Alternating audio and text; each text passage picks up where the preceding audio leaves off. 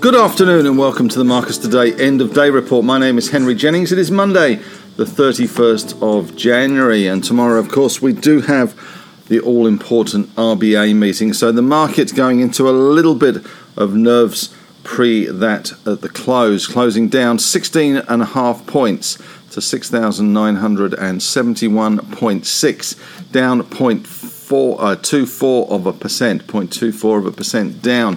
We opened today at 6967.9 and we had a high of 7004.4 and a low of 6932.7. So from the open, we did slide, and at one stage we were down around 50 odd points before we did come back and actually were positive before we wheezed into the close, falling down that 16 points, 69.71.6. The close there, but certainly a few nerves pre the RBA tomorrow. In terms of what was happening today, Ansell was the big feature, I guess, with its profit warning this morning coming out. The stock closed down 14.3%, but at one stage it was down around 23%. So a big trading range there for Ansell, warning on cost pressures and margin contraction there on its business. The banks were also a bit soggy today as we saw the 10 year bond yield coming off slightly. That eased back to 1.91% there. So uh, a little bit of easing ahead of the RBA. The banks, the big bank basket, falling to 167.70, which was down 2.2%. So a big fall really for the banks. CBA down 2%, Westpac down 1.6, ANZ taking it things badly, down 3.4% today, and NABs down nearly 1.9%, with Macquarie also suffering 1.75%. Suncorp down just over 1%. QBE managing to eke out a 2 cent gain or 0.18 of a percent. But we saw Medibank Private down 2.2 and NIB Holdings, NHF, the stock code there, down 6%. So all is not well in some of those healthcare insurers today. In terms of uh, the industrials, we saw healthcare stocks doing a little better. CSL up 1.1%. Cochlear not falling on deaf ears today, up 3.8%, although we did see that fall in Ansell. Uh, ResMed had some broker commentary out today, up 2.1%, and Ramsay up 0.8, and Sonic up 0.3. Industrials, Aristocrat up 1.5%. Domino's Pizza delivered today, stuffed crust and all, up 3.9%, and REITs also doing well today. We had Goodman Group up 1.1%. Stockland up 3.3%, and Mirvac up 2.8%. Some of the platform stocks, REA Group up 2.2 and Seek up 3.5. Quasi tech stocks. Tech stocks also doing well in real tech stocks. WiseTech Global up 4.9%, Xero up 2.8, Computershare up 1.9, and Block, it's hip to be square, had a stunning day today, up 8.1%, following on the back of Block in the US. A big move there for SQ2 in the US. Mining stocks, though, a little bit on the mixed side. BHP down 1.2%. They have got approval, and today is the last day of the dual listed structure. No more from tomorrow. BHP falling 1.2%. Rio falling 1.9%. This was despite the iron ore price going great guns on Friday. Fortescue picking up that theme, up 2.2%. Gold's pretty flat, not doing very much. Um, we also saw lithium stocks not doing much either today, a little bit muted there. But energy stocks doing well. Santos up 1.6%, Woodside up 0.9 of a percent as well. In corporate news, it was pretty much dominated by Ansell, although we did get a earnings update from ARB Corp, ARB. Stock rallied 7. 9% on the back of that. Interestingly, it did fall quite heavily last week after a bit of a warning, and now it's come out with a bit of a positive spin on things, up 7.9%. And we do, of course, have the RBA tomorrow. Lots and lots of quarterlies today, and we'll go through those a little later, but it was the last day to get in those quarterlies, so we did see a deluge keeping analysts pretty busy today. As far as winners go, the winners are Grinners, are IAP, which had a really good day today. That's Irongate Group, was up 17.5%. They did receive a bid from CHC, Charter Hall. TUA, TUAS, which is the TPG of Singapore, had another good day today, up 11.3%. Has been under a little bit of pressure recently, so it's good to see that one heading back up again. Weebit Nano, WBT, also doing well, up 9.5%. Telix Pharma, up 8.8%. Good day for them. They sent out their SPP documents today. SQ2, we've talked about. ARB, we've talked about. 7.9% for them. Zip, we're up 7.5% today, probably following in the back of those SQ2 rises. And 360, Life 360, up 7.3% today. In the naughty corner was Ansell. No well, slight bounce there, about a 10% bounce off its lows, closing down 14%. Dubber, quarterly production, uh, quarterly report rather out today. DUB down 6.8. Synlait, which had a really good day on Friday, falling 6.8% today. SM1, the stock code there. NHF, that NIB Holdings falling 6%. Here, there, and everywhere. HT1 down 4.6%. Alpha HPA down 4.3%. A4N, the stock code there. Again, they had a good day on Friday. And PointsBet, 4.1% down. Their quarterly out last week, pointing to continued pressure from competition in the US. Positive sectors today the healthcare, the tech, the REITs, the industrials, the oils. On the negative side of the equation were the two big iron ore stocks and the banks. Also, a little bit of weakness in consumer staples with uh, Coles and Woolies down uh, around uh, well two percent for Coles and Woolies down 1.4 percent. High today 7,004 and a low of 69.33. Volatility though does seem to be easing a little bit, but we are heading for that RBA meeting tomorrow. The big bank basket 167.70 down 2.2 percent.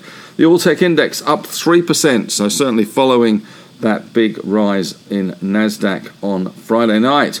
The gold price in Aussie dollar terms has eased back six bucks to 25.52, and Bitcoin easing as well, 36.948.